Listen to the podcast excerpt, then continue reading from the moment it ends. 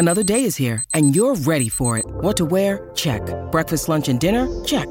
Planning for what's next and how to save for it? That's where Bank of America can help. For your financial to-dos, Bank of America has experts ready to help get you closer to your goals. Get started at one of our local financial centers or 24-7 in our mobile banking app. Find a location near you at bankofamerica.com slash talk to us. What would you like the power to do? Mobile banking requires downloading the app and is only available for select devices. Message and data rates may apply. Bank of America and a member FDIC. When you need mealtime inspiration, it's worth shopping Kroger, where you'll find over 30,000 mouthwatering choices that excite your inner foodie. And no matter what tasty choice you make, you'll enjoy our everyday low prices, plus extra ways to save, like digital coupons worth over $600 each week. You can also save up to $1 off per gallon at the pump with fuel points. More savings and more inspiring flavors make shopping Kroger worth it every time. Kroger, fresh for everyone. Fuel restrictions apply. This podcast episode is brought to you by Coors Light. These days, everything is go, go, go. It's nonstop hustle all the time. Work, friends, family expect you to be on 24 7. Well, sometimes you just need to reach for a Coors Light because it's made to chill. Coors Light is cold lagered, cold filtered, and cold packaged. It's as crisp and refreshing as the Colorado Rockies. It is literally made to chill. Coors Light is the one I choose when I need to unwind. So when you want to hit reset, Reach for the beer that's made to chill. Get Coors Light in the new look delivered straight to your door with Drizzly or Instacart. Celebrate responsibly. Coors Brewing Company, Golden, Colorado. The Madhouse Chicago Hockey Podcast is brought to you by Triple Threat Sports, Merichka's in Crest Hill, Dr. Squatch Soap Company, and by Fry the Coop. Here are your hosts, NBC Chicago's James Naveau and 670 The Scores hockey guy, Jay Zawaski. Let's drop the puck. Welcome in, friends, to this latest edition of the Madhouse Chicago Hockey Podcast. My name is James Naveau from NBC5 Chicago, and with me, as always, of course, is the one and only Jay Zawaski of 670 The Score and the I'm Fat Podcast. Jay, you and I have seemed to talk probably more in the last couple days than we ever have on this show, but there's a good reason for that.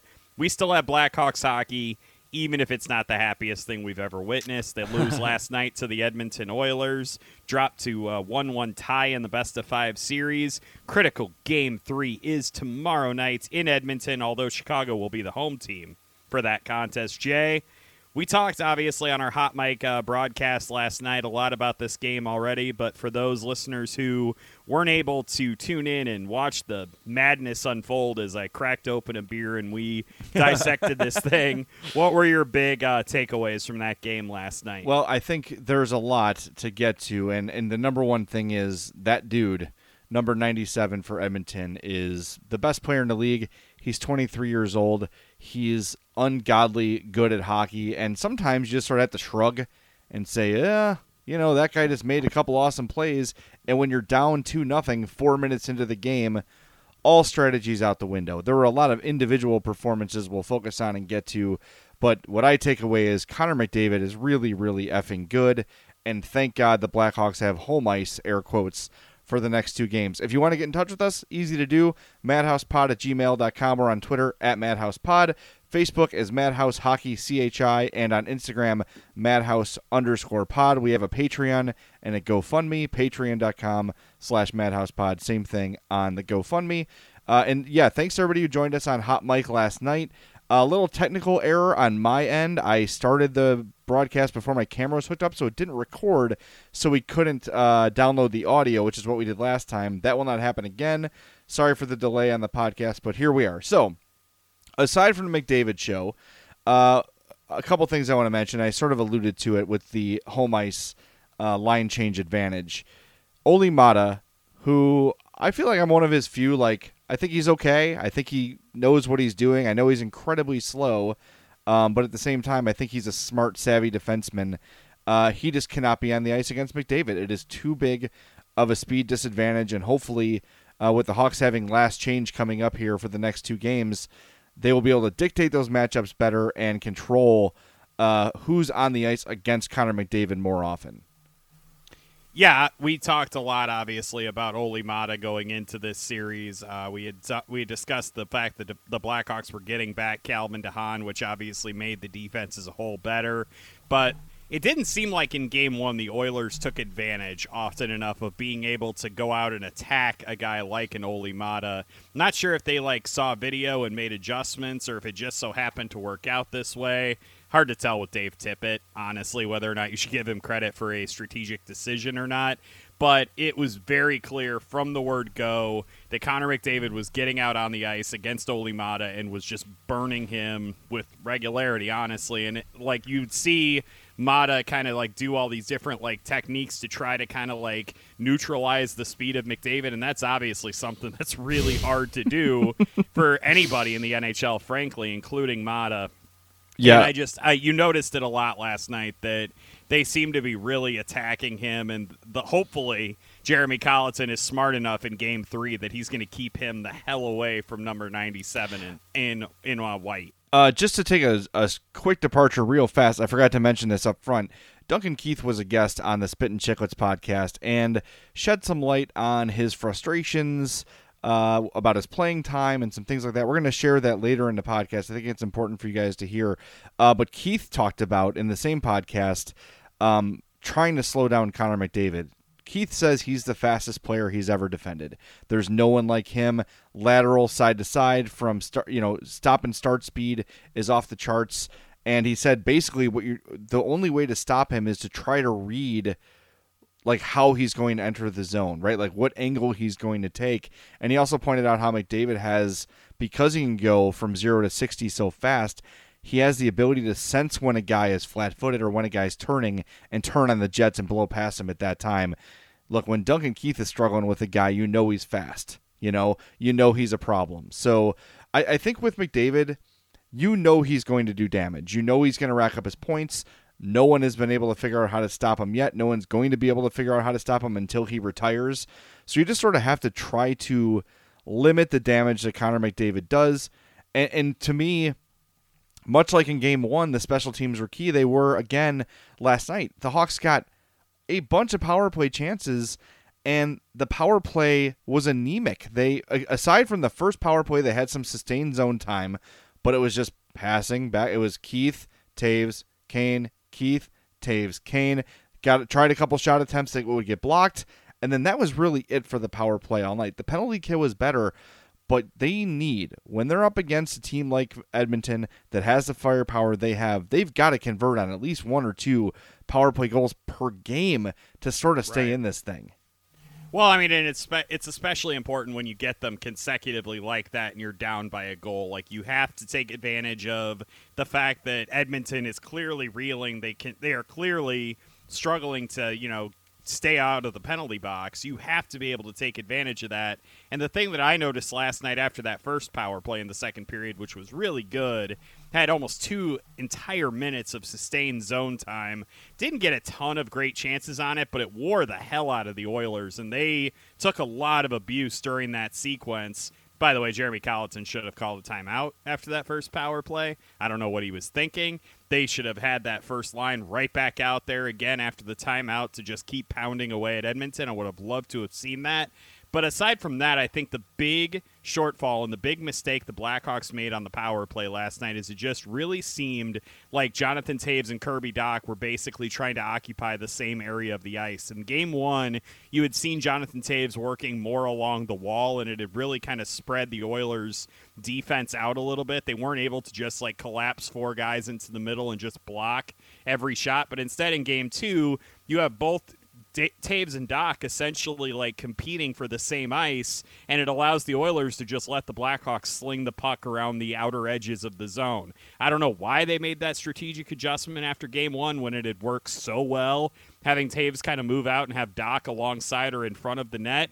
But whatever it was, the Oilers just collapsed into that area. Dominik Kubalik couldn't find any openings. There was no creativity, no real flow to the offense, and it just ended up really costing them in a big way because I even said it on Twitter at the time. I said, not to sound like a cliche machine, but it seems like not converting on those three straight power plays is going to be the difference between winning and losing a hockey game.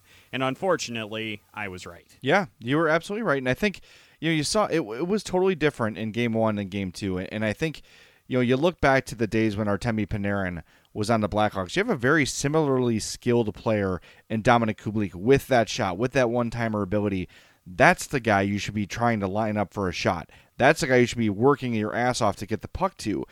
I love Duncan Keith. I love Jonathan Toews. I love Patrick Kane. But right now, your biggest offensive threat, goal scoring wise, is Dominik Kubalik, especially on the power play, especially with that shot. And credit to the Edmonton Oilers, Dominik Kubalik was a non factor last night. He barely registered on the radar at all. Uh, he was not the same player. I mean, obviously, your, your your playoff debut, you get five points, you're going to make some noise, and you're going to garner some attention, which the Oilers gave him. The other thing you mentioned, Dach. I want Dach, Kane, and DeBrincat together for the remainder of the playoffs. I, I think you've got to. I understand what Jeremy Colliton's trying to do. He's trying to spread the talent across three lines. He wants three lines that can score and a fourth line to check. You know what? I'm kind of done with it. You've got to have Toews, Saad, and uh, and Kubalik, and then you've got to have Dach. DeBrincat and Kane. Then you hope that Strome, Caggiula, and Nylander, you shelter them, you give them offensive zone starts. Hopefully they can pop one for you. And then you lean heavily on David Kampf as your shutdown center. I think that's the strategy going forward. I think that's going to lead, lead them to the most success because when that line was put together, DeBrincat, Dach, and, and Kane, things looked a hell of a lot better, but it was almost too late at that point. Yeah, and it definitely kind of illustrated the struggles that uh, Dylan Strome was having last night for sure. You saw a decrease in his ice time. You saw a lot of ineffective play last um, and it, it kind of stinks because Dylan Strome is one of those guys that should be easily one of your top six forwards, and he should easily be causing damage wherever he is in the lineup, and he just was a non-entity last night that second line that you alluded to with Kane, Dach, and DeBrincat is just such a that's a strong group. I mean, that's that's a group that you really they carried the offense last night at even strength, and it was nice to see in Game One the Saad Toews Kubalik line do that role. If you have two lines that are like that that are firing at full force, man, that is tough for a team like Edmonton who doesn't exactly have the greatest defense in the world. It's so tough for them to stop, and it's going to be so critical for the Blackhawks to get those guys out into advantageous situations in game three because if you can get them both going at the same time. Yeah, I think also they've got to find a way to get Alex DeBrincat involved. They've got to get him to be more of a factor offensively. I know he's small. I get it. I know he's not a big dude, but small players still find a way to get it done in the playoffs, and we need to see Alex DeBrincat contributing. It's a guy who's going to make uh, $6 million next year. It's a guy who has scored 40 goals before, and we did not laugh off the thought that he could maybe score 50 someday. Uh, he hasn't been enough of an entity. I think towards the end of game one, he started to show up a little bit more. But even with Dach and Kane, mm, I was not totally enamored with his play. And part of me wonders if you know, when you look at, at the makeup of these lines, as much as I love the Dach Kane DeBrincat line and said they should be together, I wonder if at some point, if things continue to be flat uh, for Game Three, if they would consider swapping Saad and DeBrincat, and having a guy on that second line that can go win some pucks in corners and get him out, and you have that guy with Toews, and then you've got the two snipers with him. I don't know. There's some options though, but I think finding a way to get DeBrincat going, however it is, that's going to be crucial because that's a guy who's too important to your team now. He's too important to your team in the future to be as invisible as he's been through two games so far. I thought Kirby Dach was doing a pretty good job of winning pucks last night, though. I thought there were several instances in the game. I believe on. Uh, I'm trying to remember whose goal it was. I believe it was the Slater Koekkoek goal that it was Dach who went into the corner and won the puck, and eventually it got yes, it out was. to uh, Koekkoek as he pinched in and he scored that shot. I, I think that we're seeing a lot of maturation from Kirby Dach in a lot of real key areas, whether it's that setup alongside the net or in front of the net on the power play, whether it's winning puck battles, or as you've pointed out accurately multiple times, he's just not getting smoked by hits right now. it seems like he's got like a little bit better on ice awareness and he's avoiding taking those big body blows. And I know Kirby Dach's a six foot four kid and it's not great to see him getting absolutely blasted by hits, but he seems to be avoiding them so far. And I've really I've liked the maturation. I like the fact that they're using him in all sorts of different situations. They had him out on the penalty kill again last night, and we talked about that after the exhibition game against the Blues. That we thought it was really noteworthy that Colliton used him in a penalty killing role. He clearly has shown them something since they started resuming training camp and then gotten back into the playoff run. Yeah, I, and you're seeing the physical development of Kirby Dach uh, as much as the hockey development, and they're, they're sort of coinciding, which is great. And I think a lot of us forget because training camp felt like a thousand years ago. We should actually be getting ready for training camp now for next season on the calendar. Um, Kirby Dach did not have a training camp. He was concussed. He got hurt in a Traverse City tournament and basically just started the season when the Hawks started playing. So he didn't get that development time in there. He took full advantage of this break to get in shape, to get faster, to get stronger, and it's absolutely showing. I love what I've seen from Kirby Dach. I think he's been one of the better Blackhawks over the course of this playoff series. When he's on the ice, I don't have any sort of uh, nerves about it whatsoever. I, I think that he's been wonderful.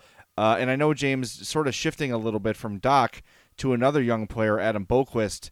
We talked about him a lot on the Hot Mic broadcast last night. Tough game for him. I know, you know, 19 year old defenseman's going to have those moments. There was at one point where you questioned uh, potentially sitting him out for game three. After sleeping on it, how are you feeling about that opinion at this point? I'm still feeling like it's probably one of the worst games I have seen Adam Boqvist play. I, I think to me, it would have been different if he had simply been getting beat by guys. Like if he had gotten beaten like Olli Maatta got, you know, beat off the rush by Connor McDavid on that second goal, that would have been one thing. But it was just the fact that like he didn't seem like he had any idea what he was doing. It was a very, I hate to say this, it was very Alex Nylander esque oh, type oh, of thing, especially on Connor McDavid's first goal, where Duncan Keith crossed over the ice to try to get the puck along the wall. As a defenseman, you have to know what that means. You instantly have to go to the other side of the ice. You have to switch with your partner. And not only did Adam Boqvist not do that, he also really wasn't defending the play either. In fact, I don't really know what on earth he was doing. He might have been caught puck watching, maybe, but then when the puck moved over, he kind of was like, "Oh wait, what?" It was like he hadn't like quite locked in for the game. And by the way, call me crazy here leaving Connor McDavid uncovered on the other side of the ice is probably not a good strategy. No, if you and it's yeah. just there was there were moments like that, and then there was other moments during the game where it just seemed like he wasn't taking like correct angles. He just looked very overmatched. He looked a little bit like deer in the headlights, which you would expect for a 19 year old playing in his second, you know, playoff game. But it just it seemed like game one he wasn't bad. Like I didn't think he had like the greatest game ever, but he certainly acquitted himself fairly well, I thought, but game two was just an abject disaster. And you you told you talked about it last night. Like this is going to happen with young players, and if the Blackhawks are to have any chance of beating the Oilers, they do need speedy guys to play well. You you do I think have to be patient with Boqvist and have him back out there in game three. The one thing I will say will I will reiterate after sleeping on it and thinking about it. If he starts to struggle again in game three, I am not opposed to putting him with Calvin DeHaan and bumping up Connor Murphy to play with Duncan Keith and have them serve as a shutdown pairing when you have the opportunity to dictate the matchups. I still think that that would be a prudent strategy decision for Jeremy Colliton to consider. Well, also what that does is it adds an element of speed to a second pair because basically your fast defensemen are Keith and Boqvist. Then you've got a bunch of average to below average with Murphy, DeHaan, Koekkoek is probably, I would say, maybe third fastest of those guys, and obviously Maatta. Uh, that's not a lot of speed. That's not a speedy defensive core. And having Keith and Boqvist together is obviously beneficial because it allows Boqvist to go and play the offensive game that he's so great at with that security blanket of Duncan Keith behind him where if he if a turnover happens or the puck gets away from him, Keith can go and recover that mistake for him. That's the advantage to that. However, now you're stuck with two other pairs that lack speed, and you've got the best player on the planet and the fastest player on the planet on the ice against you. So it's kind of, you know, you look at it both ways like, ah, I see you. You want to maximize what Boqvist is giving you, but at the same time, you also want to give yourself the best chance to have the best coverage as often as you can. So it's not an easy decision. I think starting game three, I'm sticking with the pairs as they were, but definitely keeping an eye on things. If you know if you're seeing Boqvist struggle some more, uh, maybe minimize that ice time a little bit. Maybe cherry pick his spots a little more than you would with Duncan Keith as his partner. Speaking of partners, I want to tell you about our partners at Triple Threat Sports. They're pounding out the masks and are pounding out the t-shirts and jerseys and anything you need printed, give them a call 708-478-6090. Check out triplethreatsports.com or send Chris an email, chris at triplethreatsports.com. Triple Threat Sports, if you can wear it, they can make it. And of course, our other longtime sponsor, Merichka's in Crest Hill, 604 Theater Street. They're family owned and operated since 1933. The poor boys, the steaks, the chops, the seafood, the uh, giant mountain of onion rings, the craft beer menu. Everything at Merichka's is terrific. Take your family, take your friends. You'll be back again and again to Merichka's in Crest Hill. Go to merichkas.com or check out facebook.com slash merichkas. That's M-E-R I C H K A S. Cannot wait to see Joe and the family again out there in Crest Hill. All right, James, we've gotten through about 18 minutes of the podcast. You said his name once. Uh, I'm going to wipe the egg off my face because I did think he had a nice game one. Game two for Alex Nylander was a complete disaster. Just a complete disaster. Uh, this kid is finding new and exciting ways to turn the puck over in any any zone you can imagine and you're starting to see. We saw in the St. Louis game, Patrick Kane angry about the offsides play. You're seeing the deterioration of that relationship in real time because Patrick Kane is clearly aggravated with passes being just off the money, with turnovers happening, with offensive momentum stopping because of a bad uh, zone entry by Nylander or an extra move by Nylander. Uh, I mean, look, Patrick Kane's got a lot of power on this team. Uh, who knows if he went to Jeremy Colliton and said, "Put me on a different line. I'm not playing with this dude anymore." Because every turn last night he was making mistakes, and it's like every time I feel like Nylander takes a tiny step forward, there's three or four giant leaps backwards, and that's where we are right now. Well, I mean, it's the thing that we've been criticizing him for ever since he came to Chicago, right? It's always been the same knock on him over and over again, which is that his hockey IQ just isn't where it needs to be in order to be an effective player at the NHL level and to take advantage of the skill that he does have. Like we're not we're not stupid. We can see it. Like this guy has got some really good physical gifts. He's a really solid hockey player only when he's able to actually like harness that and to actually use the intellect to actually like make the most of it. And frankly last night like you said was a big step back from him. I thought he had a decent game in game one. I wasn't like shouting from the rooftops. I saw a few people here and there kind of like giving him a lot of praise, and I was like, just remember who we're talking about here. Like that's the thing that you definitely have to remember. And then last night was a great reminder again of just how important hockey IQ is in in situations like this. You want guys to actually like have an idea of what they're going to do with the puck before you get it. And it just always seems to me that Nylander is a beat slow on that. He doesn't see plays developing. That offsides he had against St. Louis was a great example of that, where it was pretty clear how Patrick Kane was going to enter the zone, and Nylander just barged ahead like a bull in a china shop right? Yeah. Yep. Like it's just it, that's like a great microcosm of just the problem with Nylander, which is he just doesn't think. He tries to like let instinct just kind of take over, and that's a bad idea when your hockey instincts are bad. yes, that might be my favorite point you've ever made.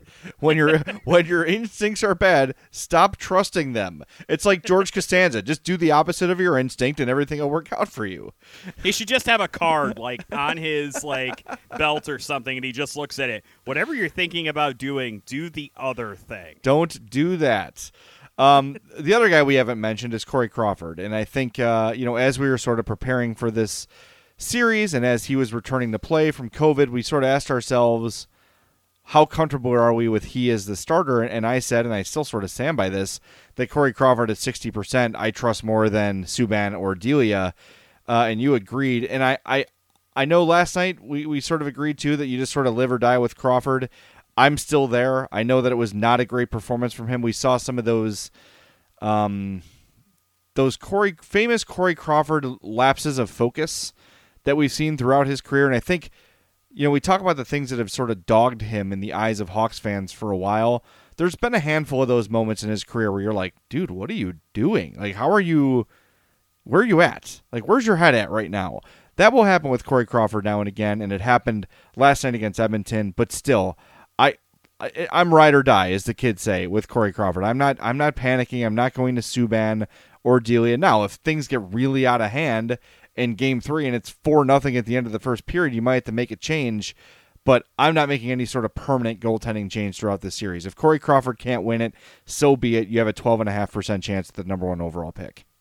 Well, I'm certainly not going to, like, you know, expect a Scott Darling esque performance out of either Subban or Collin Delia. And by the way, I think it's pretty obvious it would be Subban at this point. I don't think that the Blackhawks are going to go down the Delia route unless they absolutely have to. I, I think, though, that you're right about Corey Crawford. Like, he right now at his skill present skill level, I think he is your best option in net. But man, that rust that we saw in game one was still very much there in game two. I know that obviously some of those goals just there was no way on earth he was going to be able to stop. The one that bounced off of Ryan Carpenter and Duncan Keith is definitely one that certainly qualifies. And there were a couple of other fluky bounces in there as well. But I just I don't think his lateral movement has been where it was before the shutdown started and how could it be? Like he barely had any time to really train and to get back into the swing of things after being diagnosed with covid and you're still kind of recovering from that.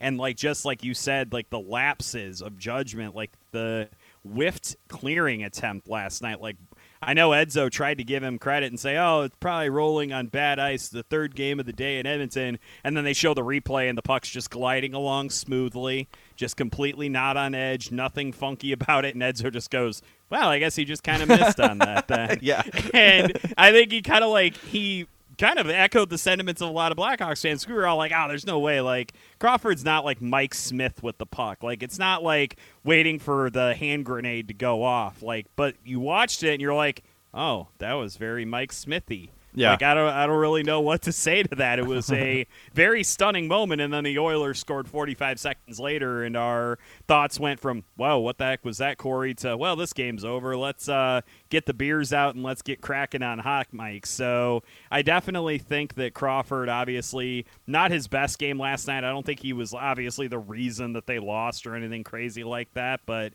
as you and the kids say, Jay, they have to be ride or die with Crawford at this point. I just think he gives you a better chance to win than Subban or Delia does. Yeah, I did enjoy his clearing on the uh, penalty kill though, where he just came out of the crease, took the puck, and shot it down the other end of the ice. That was entertaining. That was a message. That was like, you idiots can't do this. I'll do I it. Can. I'll friggin' do it. Let me have a breakaway shot, please, with my goalie stick. By the way, you mentioned Eddie O. Um, we didn't mention this on Hot Mic last night. By the way, if you want to join us, we'll be on Hot Mic again uh, Wednesday night after the game, doing a post game show, and it will record this time. Damn it! Um, download the download download download the Hot Mic app. Download. It's free. The Hot Mic app is free. When you sign up, it's going to ask you for a code. Enter that code, Madhouse, and you can watch us do the podcast in real time after the game, interact with us, and, and all that fun stuff. But Eddie O and Pat Foley, stop talking about how you're not in charge of the replay. We understand it's a global effing pandemic. Everyone's making do. We get it. You don't have to bus toss a production crew every time they don't play the exact replay you want to play. That was bugging me. Like maybe it's because I'm a radio producer and I hate when talent like complains about things that you know that they can't control like oh that's that tape sounded bad or whatever. Look, everyone's doing their best, okay? Give people some grace here. Uh, that was that was bothering me. It's one thing to mention it up front, like, hey, just so you know, we might not be able to show you the replays we want to show you, but to have the eye rollish sort of antics as the game was going on, that was sort of bugging me and not sitting well with me.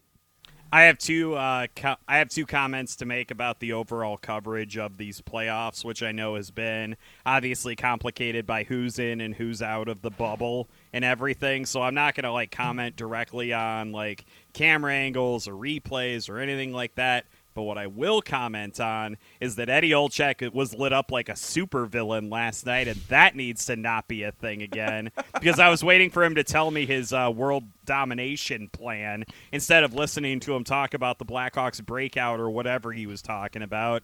And the second thing I want to talk about is how Patrick Sharp is going to end up being a national analyst full time at some point in the near future. And if he's going to do that, he needs to get someone to teach him how to tie a freaking tie. His tie knot is driving me insane. Imagine not looking at Patrick Sharp's face the entire time. Mm, it's true, but you know what? That that just shows you how bad the tie knot is, though. It must be really bad. I cannot talk. I cannot tie a, a tie for shit. I am awful at it. I, I'll I will attempt like three or four times. I'm like, okay, that's acceptable. I can hide this error under my collar, so I'll go with that. I can't tie a tie for crap. Oh, I absolutely, yeah. I absolutely go on YouTube and I'm like, okay, Oh, I do too. How to help. tie this? Like, and I do it every single time. Like, I want to make sure that because if I try to do it by myself, it's comically bad. Like, I used to have to wear a tie to work every day. I don't anymore, thankfully, because I wasn't very good at tying ties. Yeah, I quit. I can't do this. I quit. James, yeah, that's ex- that's the exact reason I quit that job. we're paying like, you five hundred thousand dollars a year. I'm sorry, I can't tie a tie. I'm quitting. I'm done. well, clearly the best life choice I ever made. Yeah, good good call by you. I will say though, in praise of Pat Foley, I think he did a really good job keeping up with the action, keeping up with where players were on the ice from a remote location. That's a huge challenge, and I mm-hmm. think that shows you like Pat's style lends itself more to that because he's more of like the slow build as opposed to Doc Emrick, who's telling you literally everything that's happening. John Wiedeman is the same way, but oh, Pat. Emrick struggled big time during It's that game tough. on Saturday. I know. I, Yeah. And that's why I wasn't critical of it. I was like, dude, I cannot imagine how difficult that is to do what he's doing. But you could tell he was. It, it's going to take him a little while to get used to it. Yeah, but Foley was doing great. I think he it just fits his style very very well. All right, let's take a timeout. We're going to come back. I'm going to share two pieces of audio with you guys. Uh, we we're, I'm done talking about this game. It's time to move on to game three. Uh, Duncan Keith was a guest on the Spit and Chicklets podcast. He had some thoughts on uh, when things. He says that he had some motivational issues as he realized that the Hawks were not the team they used to be and it sort of alludes to some issues with Jeremy Colliton. That's worth hearing. And then, if you missed it, before the Dallas Vegas game on Tuesday, Robin Lehner and Ryan Reaves of the Golden Knights uh, were two of the players to take a knee, along with Tyler Seguin and Jason Dickinson of the Dallas Stars. Reaves and Lehner met the media after the game, and I think you'll be interested to hear what both those guys had to say. This is the Madhouse Chicago Hockey Podcast. Welcome back into the Madhouse Chicago Hockey Podcast. Jay Zawaski here in Homewood, James Naveau out there in Bourbonnais, and in my basement studio, I'm very close to my shower, which is nice because I can still smell the phantom smells of Dr. Squatch soap from my shower. I like to crack the door open so I can get the scents. And here are the pine tar, the cool fresh aloe, the cool, cold brew cleanse. Those are my three favorites of Dr. Squatch's natural, made in the USA soaps but the hair care kit's in there. And guess what, James? Dr. Squatch just launched this week their own line of toothpaste, morning and night toothpastes. This is something that's done in Europe where people have different formulas for night and day.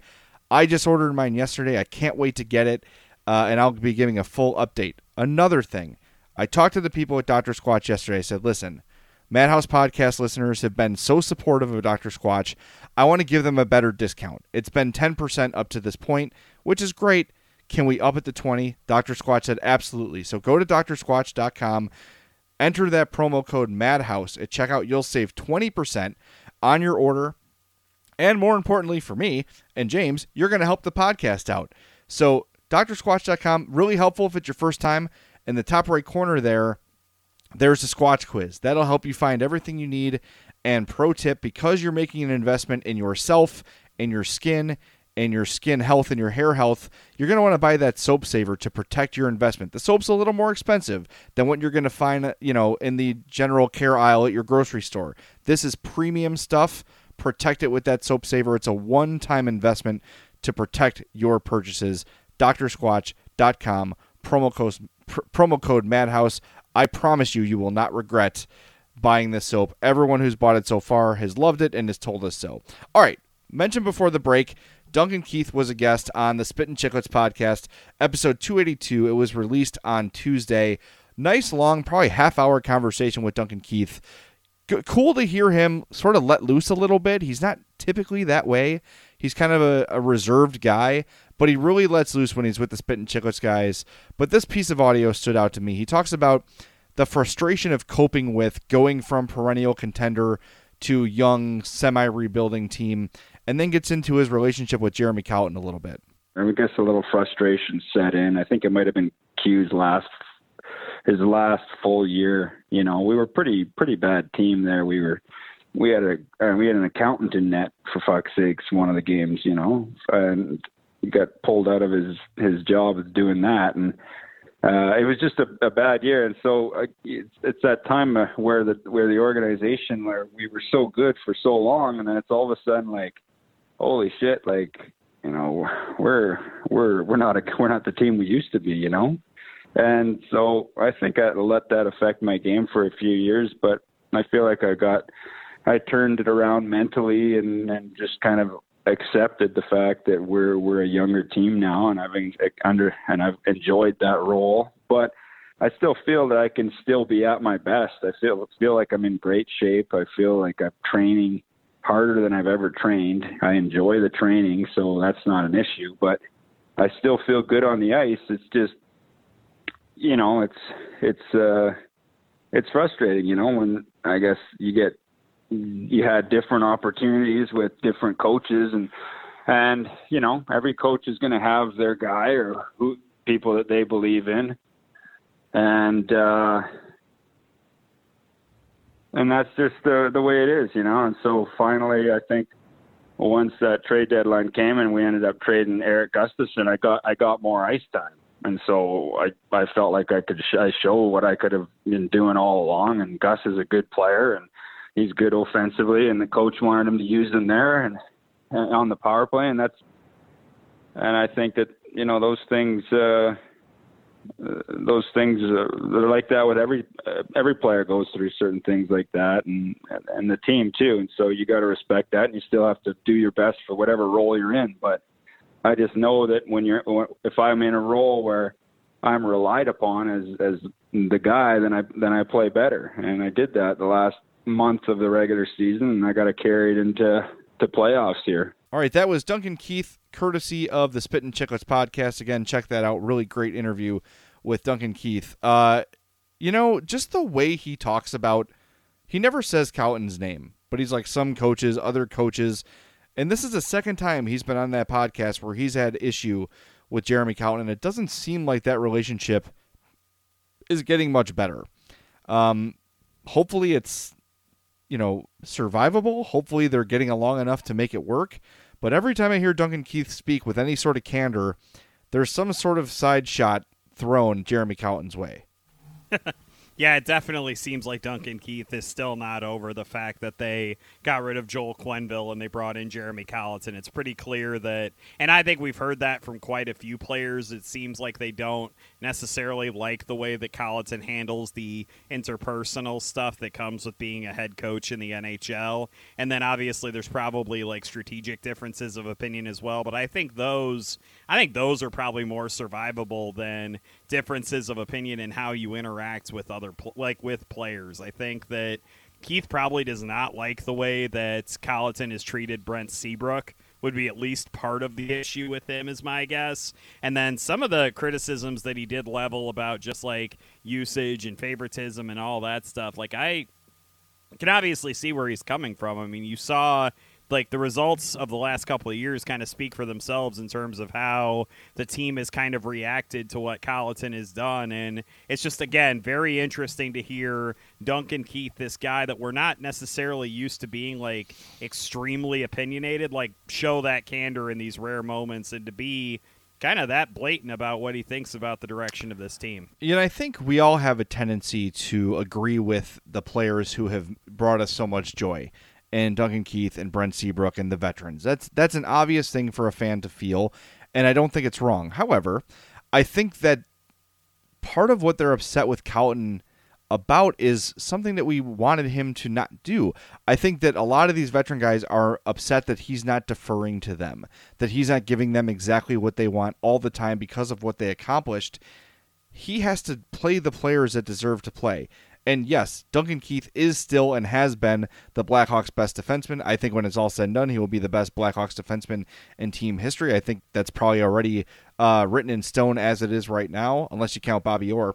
Um, mm. But, uh, you know, I, I think these veteran guys, they feel a certain amount of um, privilege. Like, look, I'm I'm I'm Brent Seabrook. I won three cups here. I've been playing here since da da da. I deserve X Y Z. Well, you know, it's a win now business, and Jeremy Colliton has to win now, or he's out of a job, and Stan Bowman's out of a job. So I try to see it from both sides. Look, if you're asking me whose hockey opinion I trust more, Jeremy Colliton and Duncan Keith, the answer is Duncan Keith. A hundred out of a hundred times. There's no doubt about it. However, a coach has a job to do.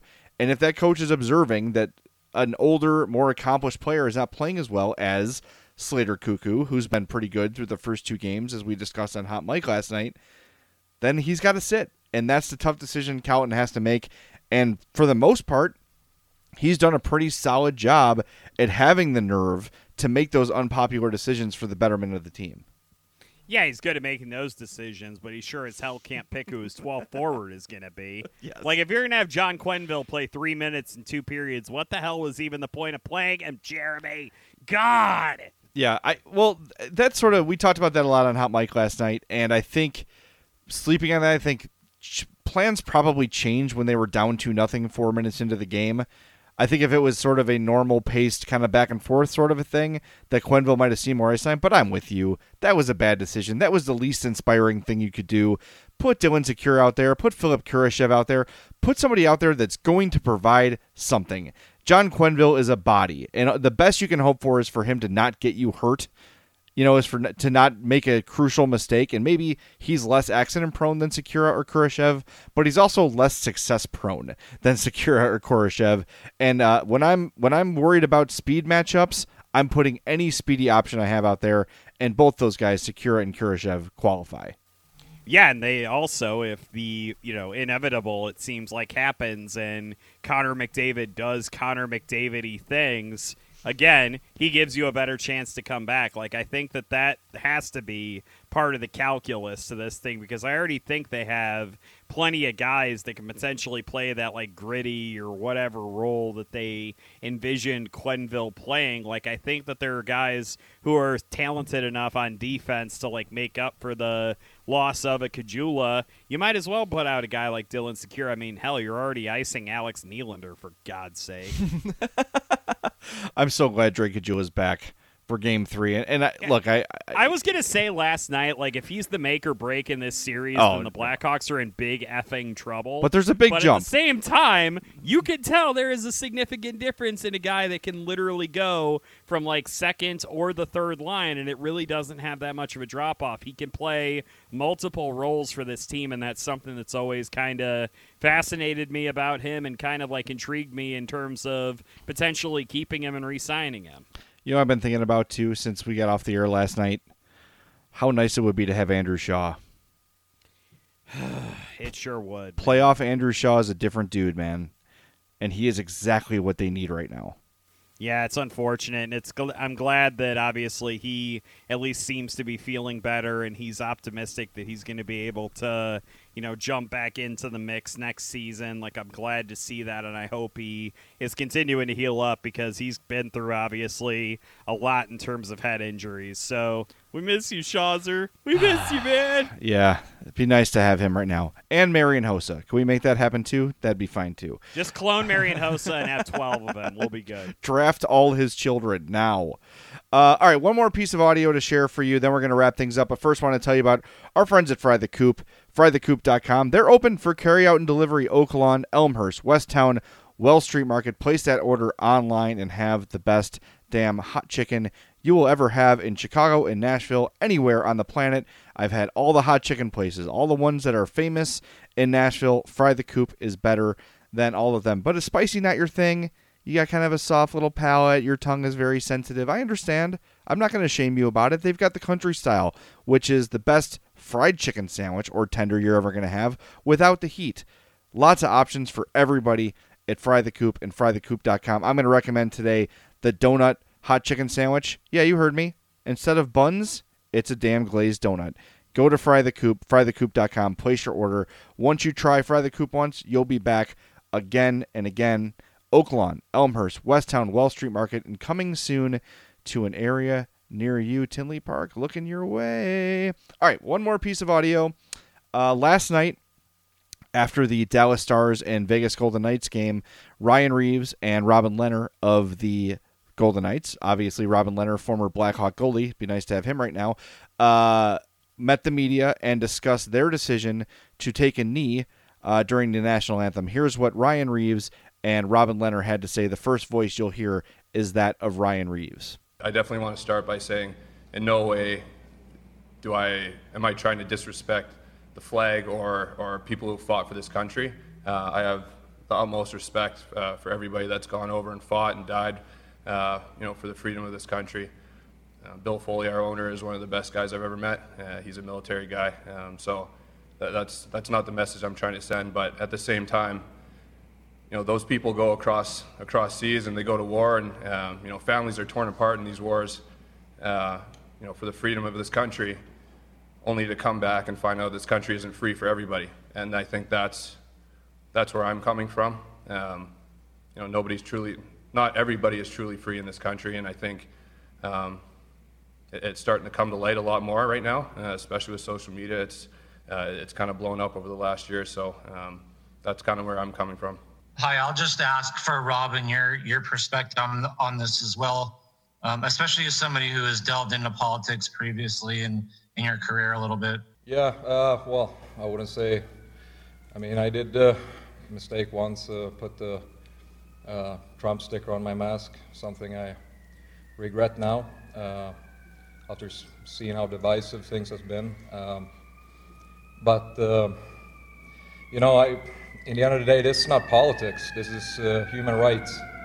It's not about politics. Um, you know, it's you know, I've been you know, part of conversation, everyone's talking about conversation and, you know, education and listening, but it's, you know, it's, time to start doing something, uh, not just uh, let this be a, a news cycle and uh, forget about it and do it all over again. Um, everyone should have the same chance in society. Everyone should be treated the same. And uh, I've seen a lot growing up. I've seen, uh, you know, my, my family's of color and uh, what I've seen and how how things are. It disgusts me, and in the end of the day, I think I love the I love you uh, I love America, but uh, you know there's uh, there's uh, a bunch of things that needs to be corrected, you know, and I think they have the the power to do so. It's just about willingness to do uh, to do something about it, and it's it's time for I think it's time for whites to step in a battle with with our brothers and sisters and and uh, make some change and uh, stop just talking about it and actually do something. Very powerful words uh, from two impressive dudes. You know, Ryan Reaves is a guy who I think all Hawks fans hate because he's a shit disturber. He's a tough player. He's a dirty player, uh, but smart dude. Ryan Reaves is a smart and respected guy. And, uh, you know, it's kind of a shame that he has to say, look, I'm not saying anything against the military, but he did it to protect himself, to be clear what he was trying to say. And I think the point he made about, look, these soldiers that we are all respecting, the black and brown soldiers are coming home, and the country's not as free for them as it is for their white brothers and sisters. Okay. And that needs to change. That's what Ryan Reaves is saying. And then that's this is the first time I've heard Robin Lehner say out loud that having the Trump sticker on his helmet was a mistake. He had alluded to it before. I heard him talk about it before. This is the first time he said, I made a mistake and wore that sticker. Um, that's the first time I've heard him say that. And then he said, This is not political. This is a human rights issue. Uh, kudos to both those guys for, first of all, being the first among the players to kneel for the anthem, aside from uh, Dumba, and then for being on point and on message post game. I think they, they could not have handled that, that situation better. Yeah, I would agree, and I, I know that obviously there's been a lot made of kind of the evolution that Robin Lehner has made in his viewpoints on a lot of these issues, and I did appreciate the uh, contrast that he drew, where this isn't a political statement; it's a human rights statement. Like I thought that that summed it up absolutely perfectly. Like I wish that more guys in the league felt that way, and kudos obviously to Robin Lehner for. It had to give kudos to Tyler Seguin as well. He's been very active in the Black Lives Matter movement ever since uh, George Floyd's death at the hands of police. He attended several uh, Black Lives Matter rallies, if I re- recall correctly. Yes, you did. During uh, quarantine, he's been obviously very active uh, in the movement to kind of you know bring make this a more socially just world. And this is just another example of him using his platform as one of the NHL's probably I, I, get I would say like he's probably one of the NHL's more visible players. Like a lot of hockey fans know who Tyler Seguin is, and I'm glad that he's using his platform in that way to call for you know uh, social change. And I gotta I gotta give all of those guys respect. I, I know that a lot of hockey players tend to be viewed as these button down robotic dudes who try not to rock the boat too much. And I thought that those guys handled the situation beautifully. And I'm glad also that at least some of the labor of all of this was kind of taken away from the guys like Matt Dumba and Robin Lehner because, frankly, it, that burden has to be shared by all of us if we're going to enact real change in this country. Yeah, and I think another thing with Lehner is, you know, people evolve and people change, and it's okay to do that. Like, if you have an opinion one way or another, you don't have to dig in your heels. People are, are willing to forgive you and say, you know what, cool. You you had a thought. You turned out it was look. I've been there. I'm a different guy now than I was a month ago, two months ago, three months ago.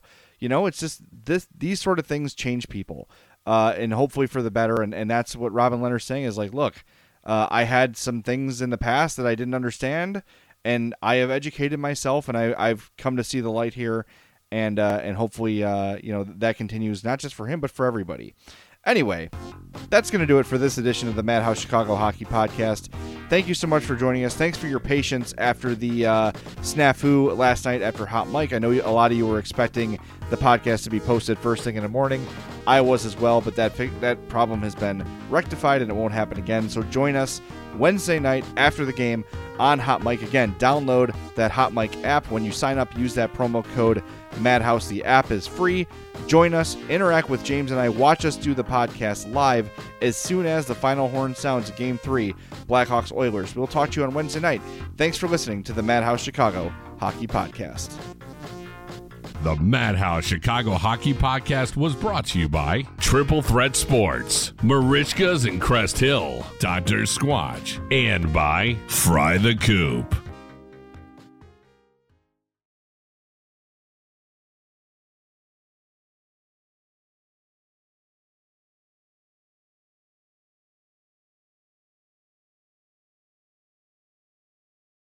What you doing?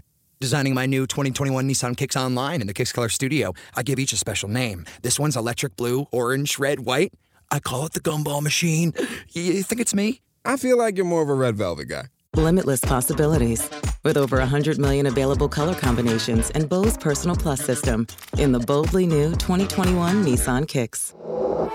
Bose is a registered trademark of the Bose Corporation. Color combinations include interior and exterior colors. Customization is an available feature subject to availability at participating Nissan dealers. See dealer for details. For all you foodies out there, I'm unwrapping a McDonald's steak, egg, and cheese bagel. Ooh, look at this steak.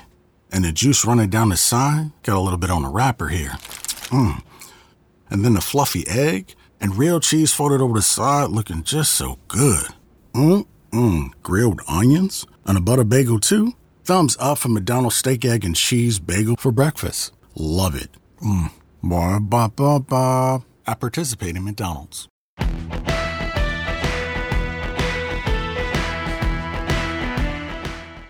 You know, if you haven't checked out What Chaos yet, you oughta, because we've had all your favorite players on the show. I'm talking Seth Jones, Lena Solmark, Connor Bedard, whoever it may be. We're live every day on YouTube at noon Eastern, but also available on all podcast platforms, including the one you're listening to right now. We got guests, and yeah, we're also doing a bit of chit chat, goofing around, laughing at what makes us laugh in hockey. So, regardless of how deep you are into your hockey fandom, Come listen to What Chaos. We'll talk about your favorite team, we'll talk about your least favorite team, and everybody in between. And we're having a ton of fun doing it every single day, Monday through Thursday. It's What Chaos, presented by All City Network.